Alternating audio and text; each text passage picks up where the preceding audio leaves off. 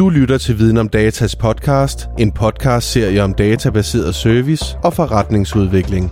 Din vært er Lene Vestmunk Thomsen. Hej og velkommen til Viden om Datas podcast. I dag skal det handle om Smart City.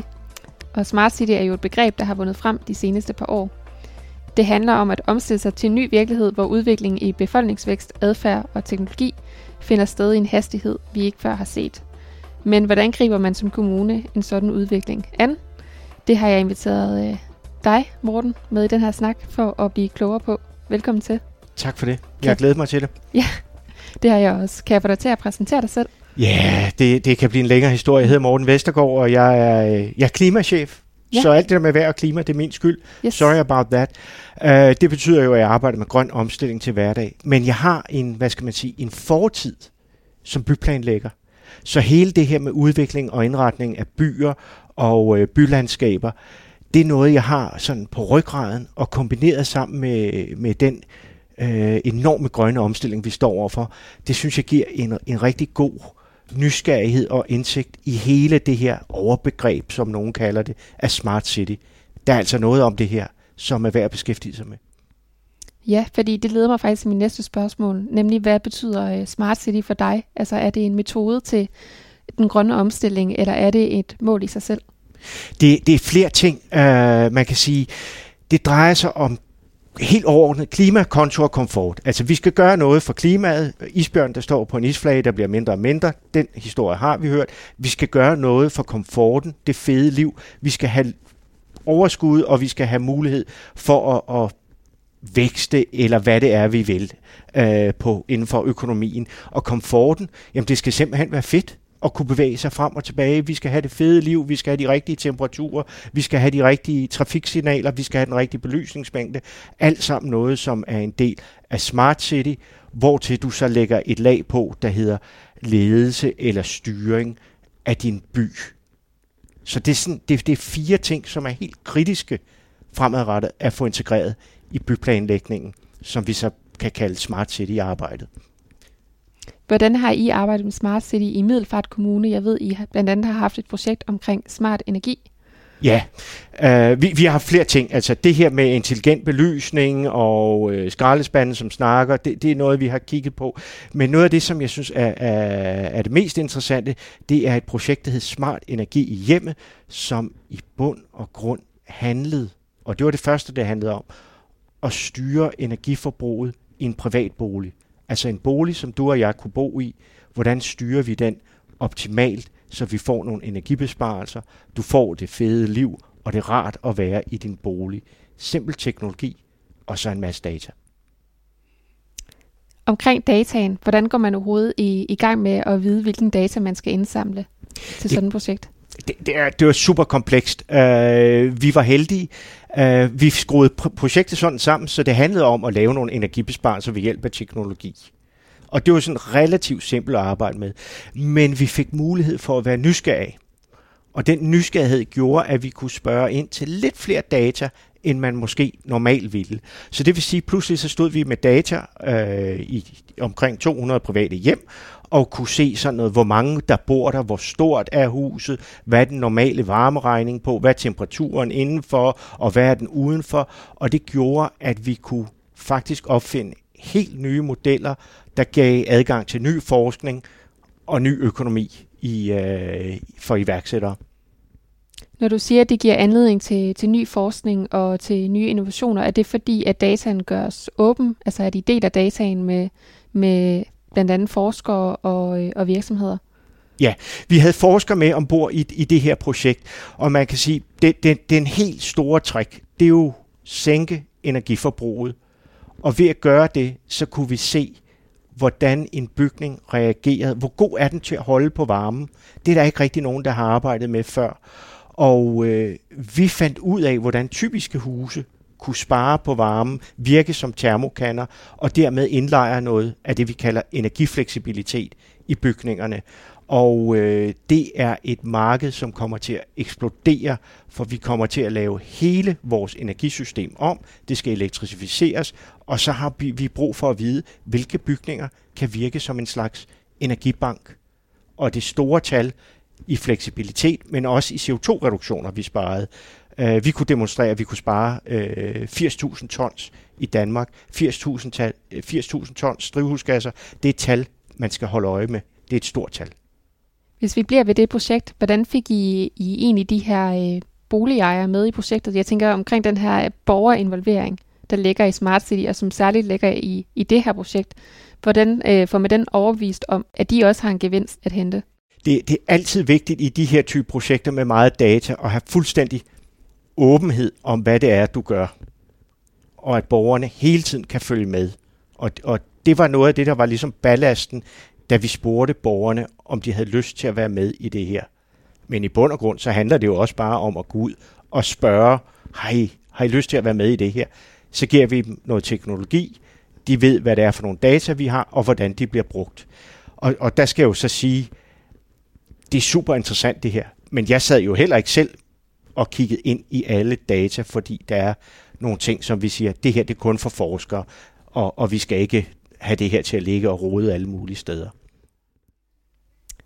Hvis vi tager uh, Smart City lidt mere overordnet og lige uh, kortvarigt bevæger os væk fra, fra Middelfart Kommune, hvor tænker du, der er størst potentiale i, i forhold til data? Er det i forhold til innovationsprocessen, altså blive gjort opmærksom på, hvad der kan gøres? Eller er det, når man har fundet, eller skal finde en løsning på en, en mere konkret og mere overordnet problemstilling? Jeg vil sige, balancen mellem at lave en øh, konkret løsning, du har et konkret problem, og løse det, og så indbygge, at du har lov til at blive nysgerrig undervejs. Altså lave noget perspektiverende arbejde og samle op på det. Det er enormt stimulerende, og det gør jo, at, at øh, du får en helt anden dynamik i dit projekt. Et projekt, hvor du jo både arbejder sammen med borgere, du arbejder sammen med offentlige myndigheder, du arbejder sammen med forskningsverden, du arbejder sammen med forretningsverden. Øh, og, og det er meget, meget stimulerende at arbejde i sådan et tværfagligt miljø, som man pludselig får ind i en dansk kommune. Mm. Og det leder mig faktisk også til, et, til noget andet, jeg gerne vil tale med dig om i dag, og det er nemlig det her tværsektionelle element i arbejdet med Smart City. Fordi i første omgang tænker jeg sådan på samspillet mellem øh, kommuner og virksomheder. Hvordan kan de mødes i sådan et fællesskab og være med til at, at udvikle løsninger til en grøn og en øh, fed byudvikling? Der, der er ingen tvivl om, at den teknologi, vi, vi arbejdede med, den var på mange måder lidt naiv. Men siden har vores udviklere og, og de folk, vi omgås med i, i forretningsverdenen, kunne se, det her det er en form for finansiel teknologi. Det her det kan udvikles til at blive langt, langt bedre og langt, langt mere effektivt. De ting, vi arbejdede med for fem år siden, koster nu en brøkdel af det, de øh, gør i dag, øh, og du kan bruge data på en helt anden måde. Så det her det er virkelig øh, Silicon Valley opfundet hver evig eneste dag inden for Smart City-området. Har I nye øh, projekter i støbeskeden i, i Middelfart, eller hvad, hvad tænker I, I tager med fra det her øh, smart energi, smart energi i hjemmet? Der er ingen tvivl om, at, at det her projekt, en af de helt store nyskabelser var, at vi begyndte at kigge på huse som en bygning, som en batteribank, en øh, slags termisk energimærke. Det er noget, man ikke har arbejdet med før, men det er en objektiv måde at arbejde med en bygning som en værdifuld enhed i, i en stor by.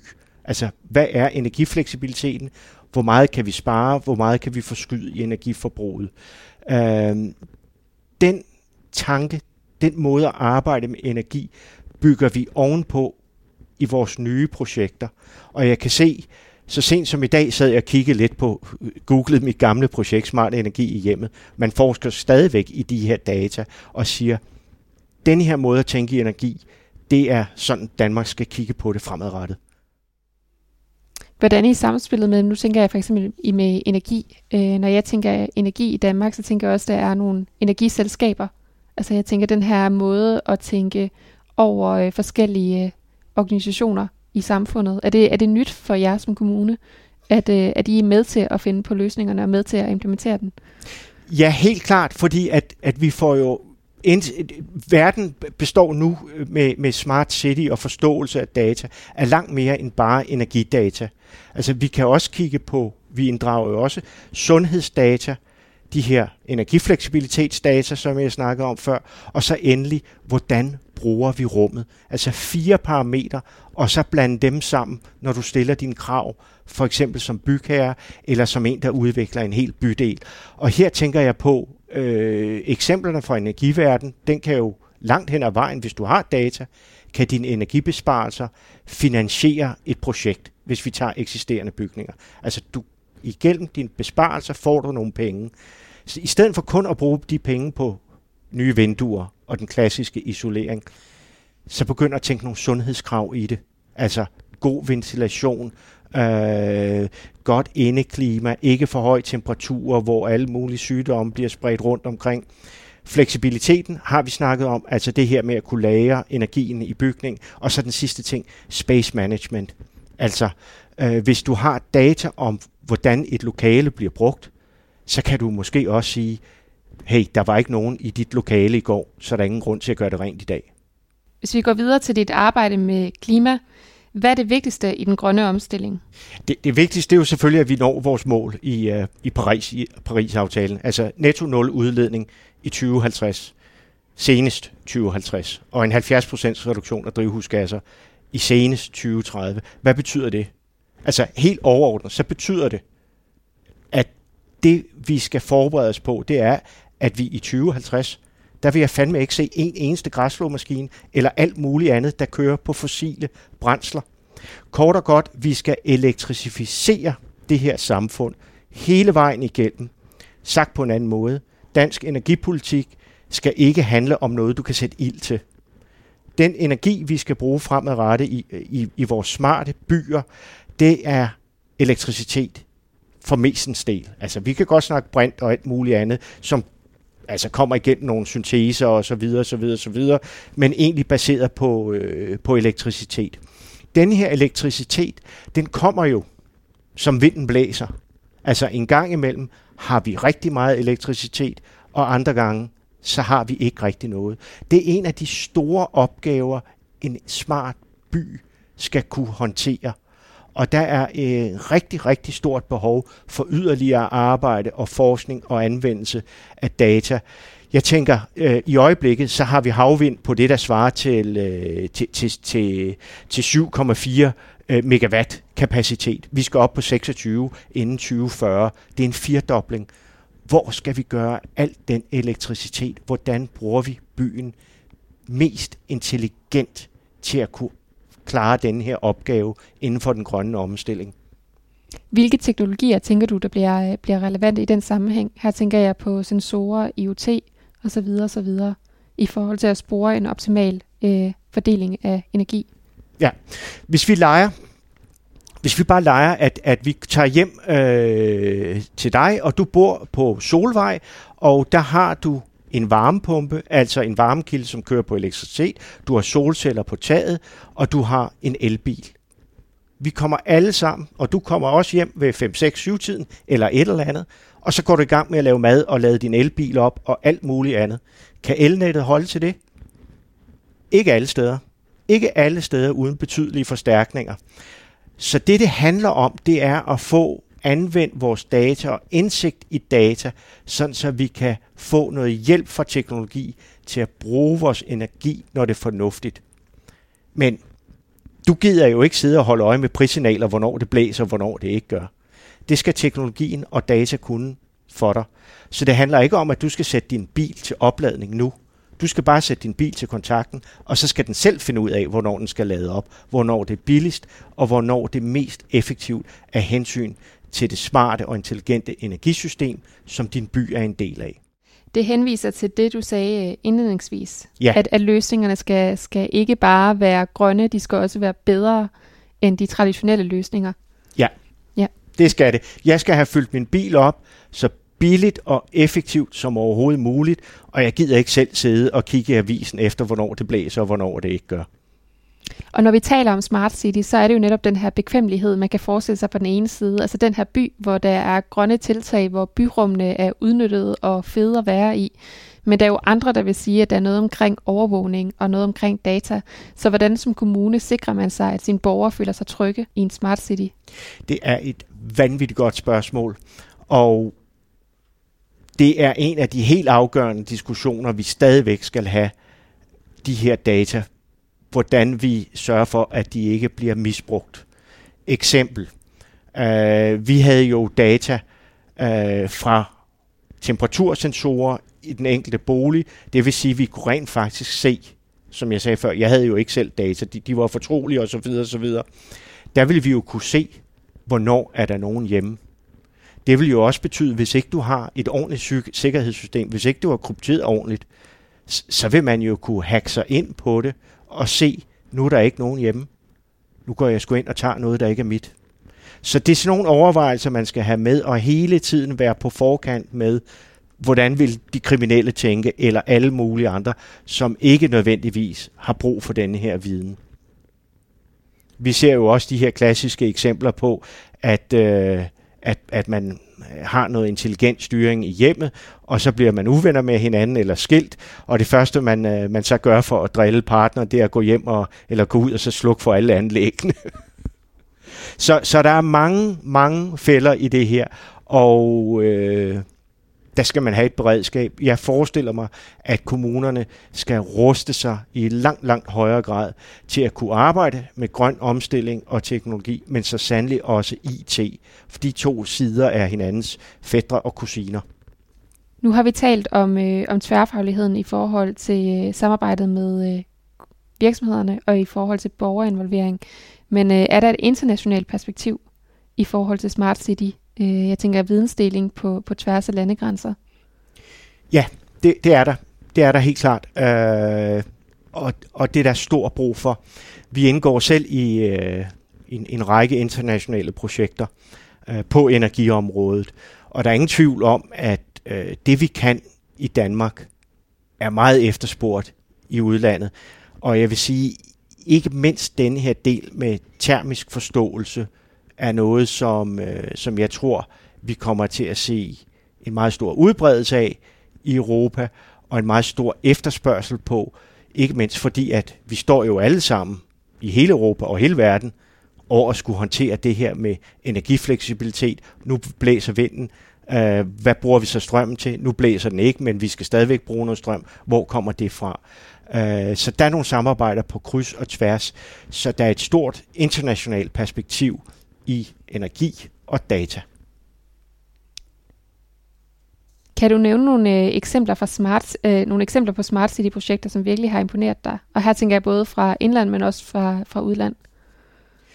Jeg vil sige, det hænger meget sammen med ambitionsniveauet.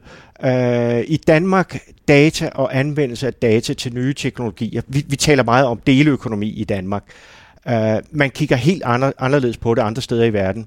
Tager du til England, så kalder de det ikke deleøkonomi eller sådan noget. Der kalder de det financial technology. Altså de siger, det er en af de ting, vi skal leve af fremadrettet. Det er noget, der skal understøtte vores velfærdssystem. Singapore er også langt fremme. Hvad gør de så? De har ambitionerne. I, i England lavede de som eksempel, de slap nogle øh, offentlige data fri om vejtrafik. Det lyder jo egentlig meget uskyldigt. De slap vejtrafik øh, fri øh, fra London og de fik 21.000 forslag og udviklinger af forskellige apps. Så man kan sige, at hvis man tager det seriøst, så kan du få en stor udvikling i gang. Der er vi så tilbage til balancen, ambitioner og sikkerhed øh, i udviklingen. Hvordan får vi det til at gå hånd i hånd?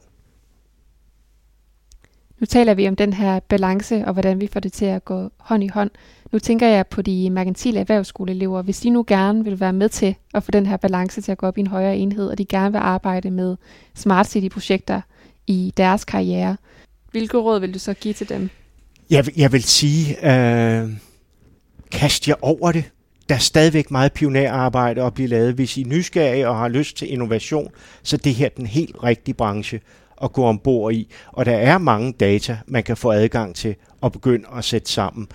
Uh, det er der ingen tvivl om. Og jeg vil sige, om man gør det for at få et meningsfuldt arbejde med grøn omstilling, altså klima, eller du gør det for at tjene en masse penge, eller du gør det for at være med til, at folk får et bedre liv, altså komforten. Det er sådan set underordnet. Altså, uh, du skal nok blive glad for at kaste over det her. Hvad er det næste skridt i Smart City-udviklingen? Det er et rigtig godt spørgsmål. Heldigvis har jeg ikke svaret, og det er derfor, at vi i morgen tidlig, så står vi op og er stadigvæk nysgerrige på, hvad bliver det næste. Altså, vi taler jo øh, allerede i dag om, hvordan vi begynder at bringe medicinaludstyr øh, frem og tilbage ved hjælp af droner, selvkørende biler.